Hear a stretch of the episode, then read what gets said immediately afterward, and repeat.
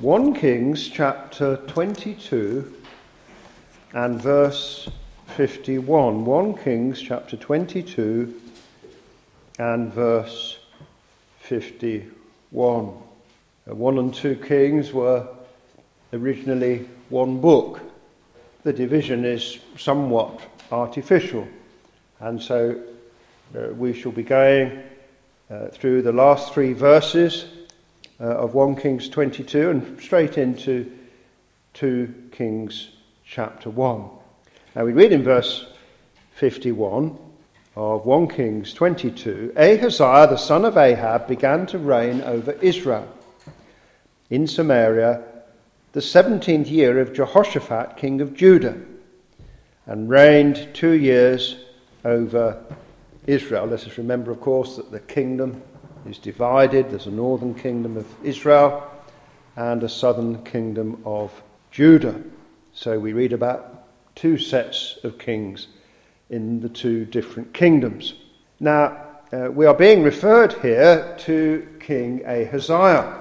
We see his parentage. He was the son of Ahab. Well, that, of course, is a very bad sign because Ahab uh, was one of the most wicked kings of Israel of all time. Now, Ahaziah's reign was very short. It was from 853 to 852 BC, and it was barely two full years. Uh, and the reign of Ahaziah was cut short by God's decree. And we see in verse 52 of Ahaziah that he did evil in the sight of the Lord.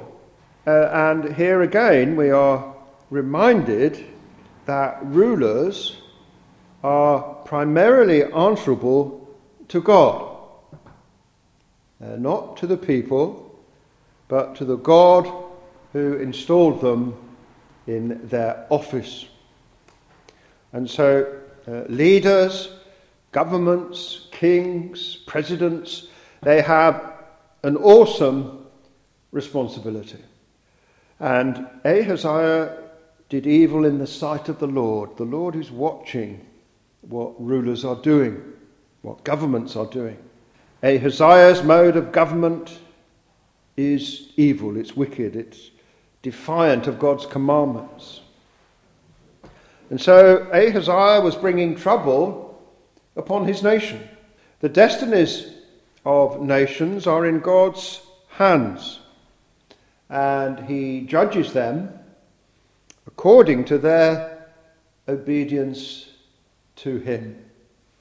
Uh, we really need to emphasize this important biblical doctrine in our own day uh, because modern Britain is fast uh, drifting uh, into a multi faith identity and Already we are seeing on national occasions a multi faith presence, for example, at uh, memorial services. And we must emphasize to those round about us who do not understand these things that the nation has to honour the one true Trinitarian God who manifests himself in Jesus Christ. And as much as we love our Muslim neighbour, uh, our God is not Allah. The Christian God and the God of the Muslims are different gods. And of course, there's only one true God. And so it is important that we emphasize these things. Uh, in Jeremiah 18 and verse 6, we read, As the clay is in the potter's hand, so are ye in mine hand, O house of Israel. So there we are plainly told that nations are in God's hands as clay in a potter's hand. There will only be national blessings if there is first national righteousness. And so, what a vital role we have today to impart this reality uh, to the majority of people who have no understanding whatsoever of these things. So we read in verse 52 Ahaziah did evil in the sight of the Lord and walked in the way of his father and in the way of his mother, Jezebel, and in the way of Jeroboam, the son of Nebat, who made Israel to sin. Uh, Jeroboam reigned in the previous uh, century. Uh, he reigned 931 to 910 BC. Uh, so Ahaziah uh, followed in the steps of his wicked mother and father. Uh, and he also emulated his God defying predecessor, Jeroboam, who was the first king of the ten northern tribes when Israel was tragically divided. And so we see then that under Ahaziah, the situation is one of national apostasy, national turning away from the one true God, and much idolatry, much false religion in the land, because these were the sins of Ahab, Jezebel, and Jeroboam, that they promoted false religion, that they promoted idol worship. And Ahaziah followed in that same multi faith direction. Uh, Jezebel came from the idolatrous kingdom of Tyre and Sidon. Uh, she personally sponsored uh, 850 false prophets, prophets of false gods. Uh, yet Ahab, a king of Israel, remember, married this non Israelite idol worshipper. Now, when we assert the uniqueness of the Christian faith, uh, we are really up against it in modern Britain. In fact, we've now reached the stage that to assert the uniqueness of Christianity will actually cause us much trouble. It may even put us in danger. It will seriously tarnish our reputations. That's the kind of environment that has been created. Because many today, and, and, and they're usually well educated people in the media and all the politicians, um, they are arguing that to embrace diversity in religious matters uh, is the ultimate virtue. Uh, but we need to remember uh, that false religion is satanic in origin. And uh, modern people, in, in their so called liberal sophistication, um, have become very naive. And uh, if they hear Bible believing Christians uh, calling other religions false, um, they immediately say, Oh, you're guilty of hate speech. You're guilty of being uncharitable. Uh, you're guilty of showing prejudice. You are being bigoted. Well, that um, is a very naive and even childish response uh, to what is a profound theological issue. The Bible, both in Old and New Testaments, clearly teaches that false religion is satanic in origin. So there's far more to this than just adopting a casual, well, live and let live kind of attitude. People's eternal souls are at stake. Uh, and if large numbers of people in our society are following a false religion, they are actually doing what the devil himself wants. So Christians uh, cannot remain silent about this. Uh, they have to take a stand. And it does not mean that you hate anybody uh, of a false religion if you say that their religion is false.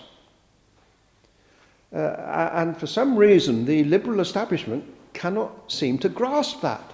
That you can say someone's religion is false without hating them. Indeed, it is an aspect of our love to our neighbour that we tell them that Jesus Christ is the only way.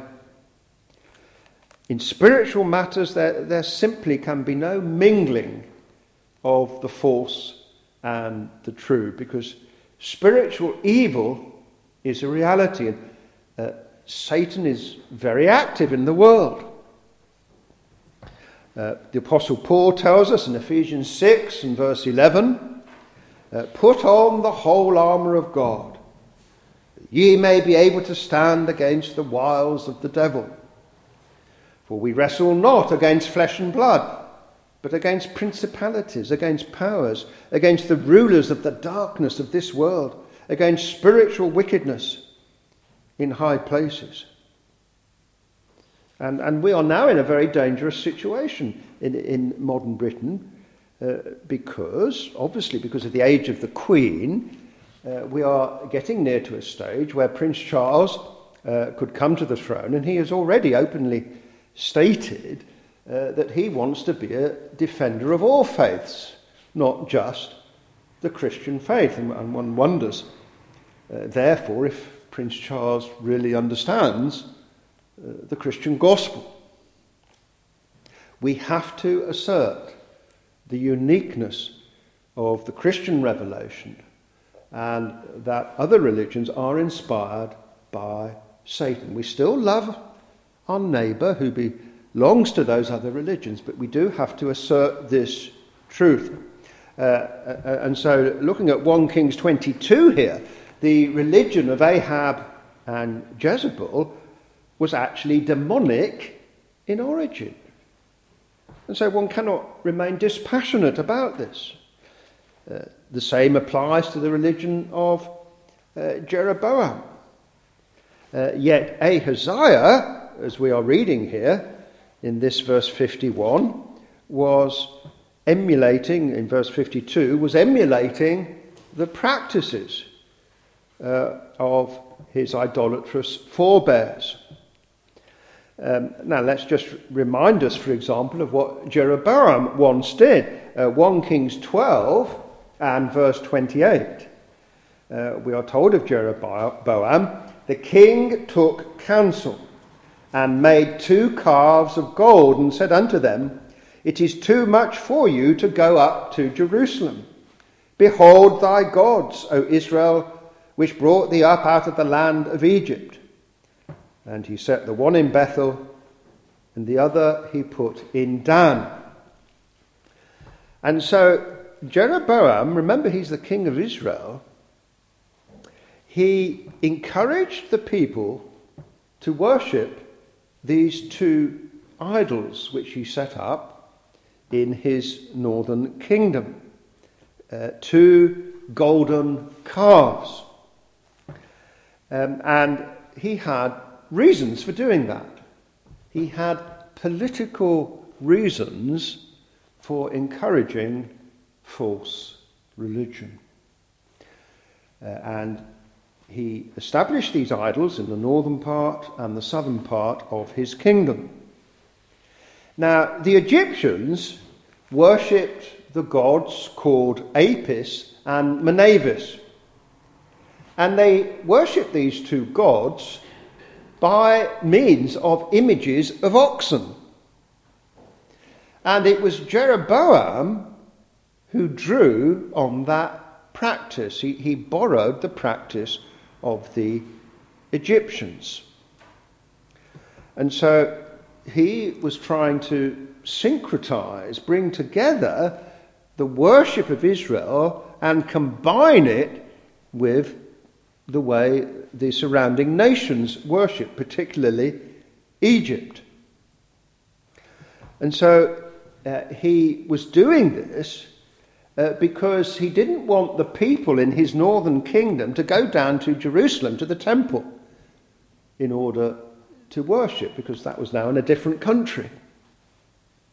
And so he had political reasons for encouraging false worship. And, and if you look at the state of Britain today, there are enormous political reasons uh, for publicly denying that Christianity is unique truth. And indeed, we've almost reached the stage in modern Britain that if a, an MP were to say other religions are false, Jesus Christ is the only truth, uh, he, he would probably uh, be deselected. That, that, that's where we're at in modern Britain. And so here we have a king promoting the religions coming together for political reasons. Uh, but contemporary liberal secularism refuses to recognize even the concept of a false religion. It is far more politically expedient to argue that all religions are equally legitimate and, and, and you must respect other religions. And, and this is what British values is all about. It's all about encouraging people to respect other religions. Now, as Christians, this is not how we look at things. As Christians, we love our neighbour, but we don't respect his false, demon inspired beliefs. And that's the difference which the liberal establishment cannot understand or grasp. And, and so we cannot respect a false religion. We cannot respect a religion which says Jesus Christ is not the Son of God. And um, every week when we go into the open air, we, we have Muslims coming up and telling us Jesus Christ is not the Son of God. We cannot respect that. Um, we disagree with our Muslim friends. We don't hate them, but we can't respect them. Uh, but this British Values Initiative is saying uh, that we have to respect false religion. Well, we cannot do that. And what we are now witnessing uh, is a systematic undermining uh, of our nation's distinctly Christian identity under the secularist smokescreen uh, of so called tolerance. Um, and, and so the people who are actually opposed to biblical truth will use all kinds of fine sounding arguments to justify their position. They will use words like equality, tolerance, not being prejudiced, embracing diversity, all these kinds of arguments to discredit Bible believing Christians. Uh, and, and those who do make a stand on Scripture and who say the Bible gives us unique truth, it's the only truth, they will be accused of being radical extremists. Uh, and this is the tactics of the liberal establishment. We, what we hold to in this church, in the eyes of the liberal establishment, we are radical extremists. Uh, that is how they view us. We are a threat to social cohesion. And we need to realize then uh, just how much the powers that be are actually against Bible believing Christians.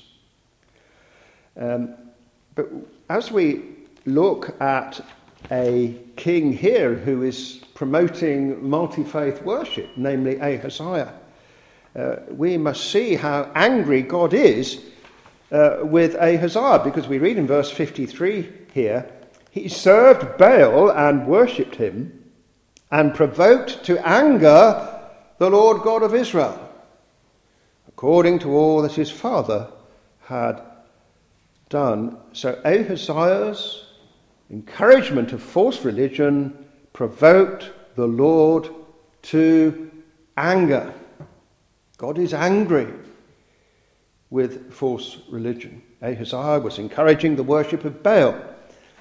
Uh, Baal was the supreme uh, male Canaanite deity. He, Baal was the god of fertility.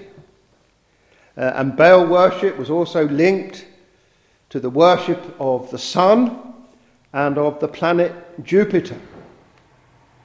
This then is the kind of idolatry which Ahaziah is encouraging.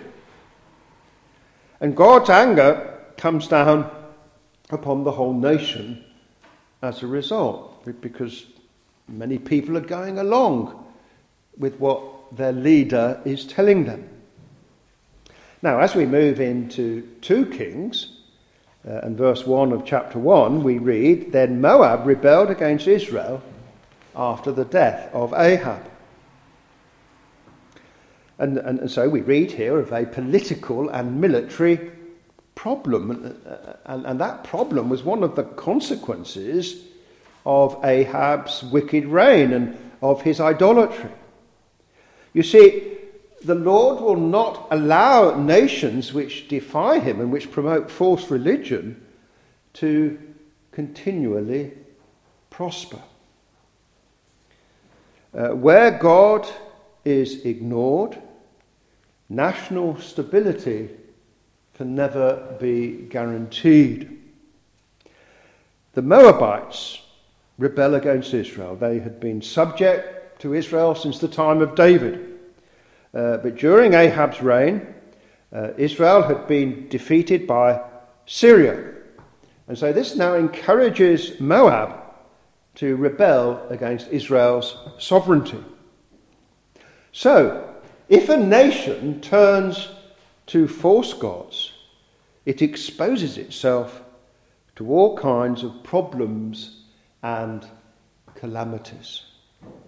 You see, the well being of a nation is not just about levels of taxation, it's not just about how much is being spent on the NHS and education. The well being of a nation is conditional upon its standing before the one true Trinitarian God. And so, as we view our own nation's departure from biblical Christianity in our day, and indeed of its embracing of other faiths, uh, this will inevitably lead to a national weakening, militarily, economically, socially, and politically. And, and, and this is the profound reality behind these words in verse 1. Moab rebelled against Israel after the death of Ahab. Now, uh, we, have seen Ahaziah uh, is a king promoting false religion, doing evil in the sight of the Lord. And we read of him in verse 2 here. He fell down through a lattice in his upper chamber that was in Samaria and was sick, seriously injured, uh, and possibly in danger of dying from the injury. Now, the Lord's anger with Ahaziah's Baal worship is reflected in this accident which he undergoes. Uh, it is an injury which will ultimately prove fatal to him. Uh, the king falls through a balcony or high level window which has a latticework shutter attached to it. He has not long been on the throne, but God brings him prematurely down. He does not complete two years of reigning. You see, we've already been told in verse 53 of the previous chapter Ahaziah served Baal and worshipped him, and provoked to anger the Lord God of Israel, according to all that his father had done. And, and so here we see Ahaziah coming under a providential rebuke from the Lord. Non believers do not benefit from God's special providential protection. They are constantly exposed to the possibility of God's sudden judgment. Uh, this is not to say that believers uh, will never be subject to what we call accidents or illnesses. Of, of course, we know that they are. But in the case of believers, their calamities are not punitive and destructive. God has a higher purpose in them, and they work for the believer's ultimate good. The non Christian, however, may be stopped in his sinful tracks at any time when the Almighty deems it fit to do so.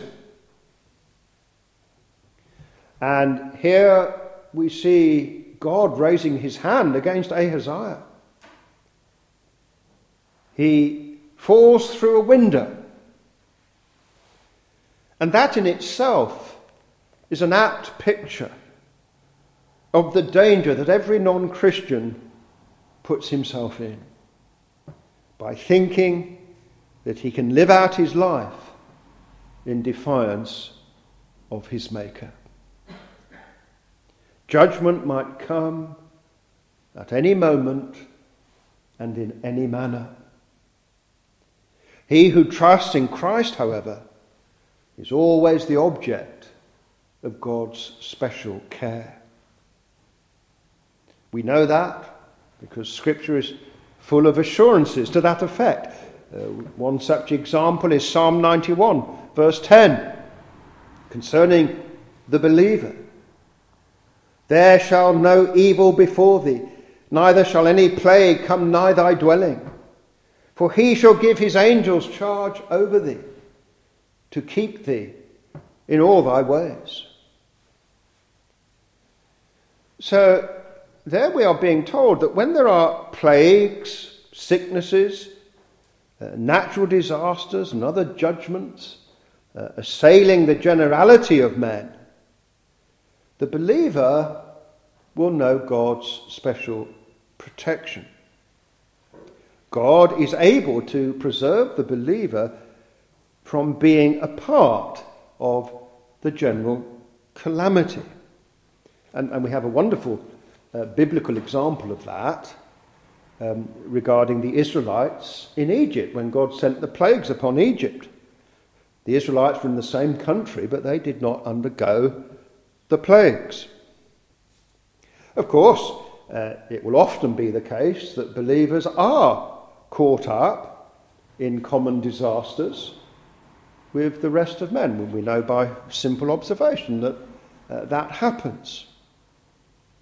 We, like the rest of men, live in this fallen world. But if we as believers are caught up in these common afflictions, for us, they do not have a punitive uh, aspect to them. And, and that is the great difference.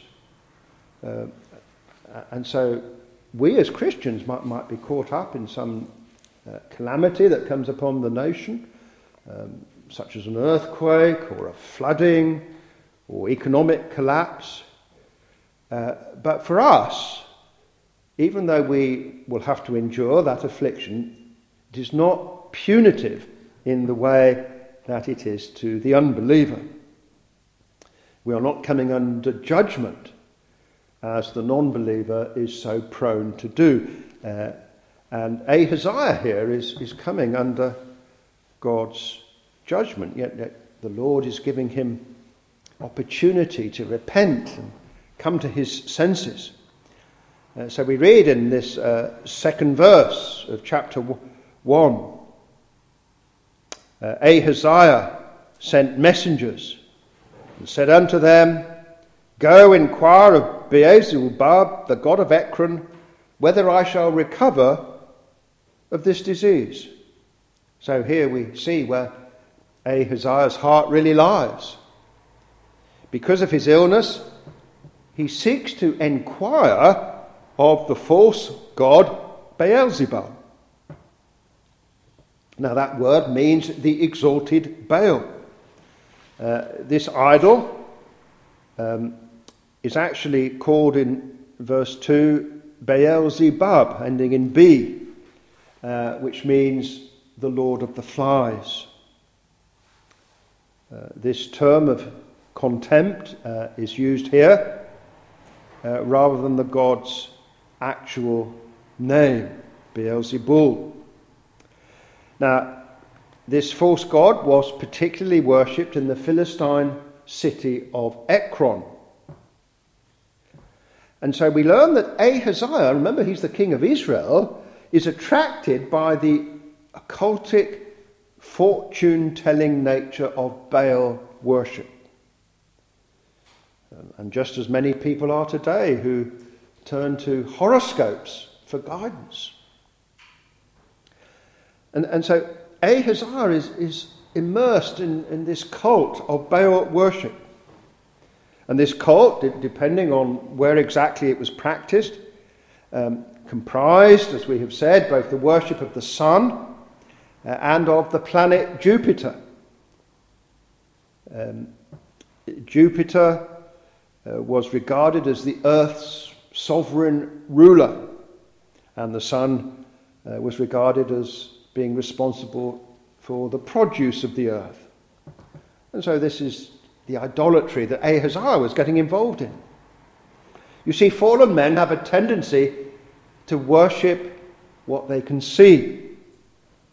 And this is what the atheists are constantly telling us today. Well, we reject your Bible because we have no evidence. We have no evidence Jesus Christ rose from the dead, so uh, we will reject what you say. Um, and so it's the same principle that, that is behind the worship of the planets. You see, men have to see something they think. Uh, of course, uh, they are blinded by Satan and, and they will worship anything other than the one true God who is Spirit. Now, Ahaziah seeks to inquire of Baal in order to find out whether he's going to recover from this very serious injury that he has suffered. And, and so he seeks to know the future from this false God. But the knowledge of the future is God's prerogative alone. We should never, ever uh, seek to know the future by uh, occultic means. And so the Word of God clearly denounces all such practices. Uh, but one of the characteristics of Baal worship uh, was this emphasis upon astrological prediction. Um, and so this is a real problem, and Ahaziah has been deceived. False religion panders to man's sinful curiosity. And remember, it is Satan uh, behind all these attempts to try and foretell the future. And so God is angry with Ahaziah. And so we read in verse 3 here The angel of the Lord said to Elijah the Tishbite, Arise, go up to meet the messengers of the king of Samaria, and say unto them, Is it not because there is not a God in Israel that ye go to inquire of Beelzebub, the god of Ekron? Uh, and notice here that Ahaziah is called the king of Samaria.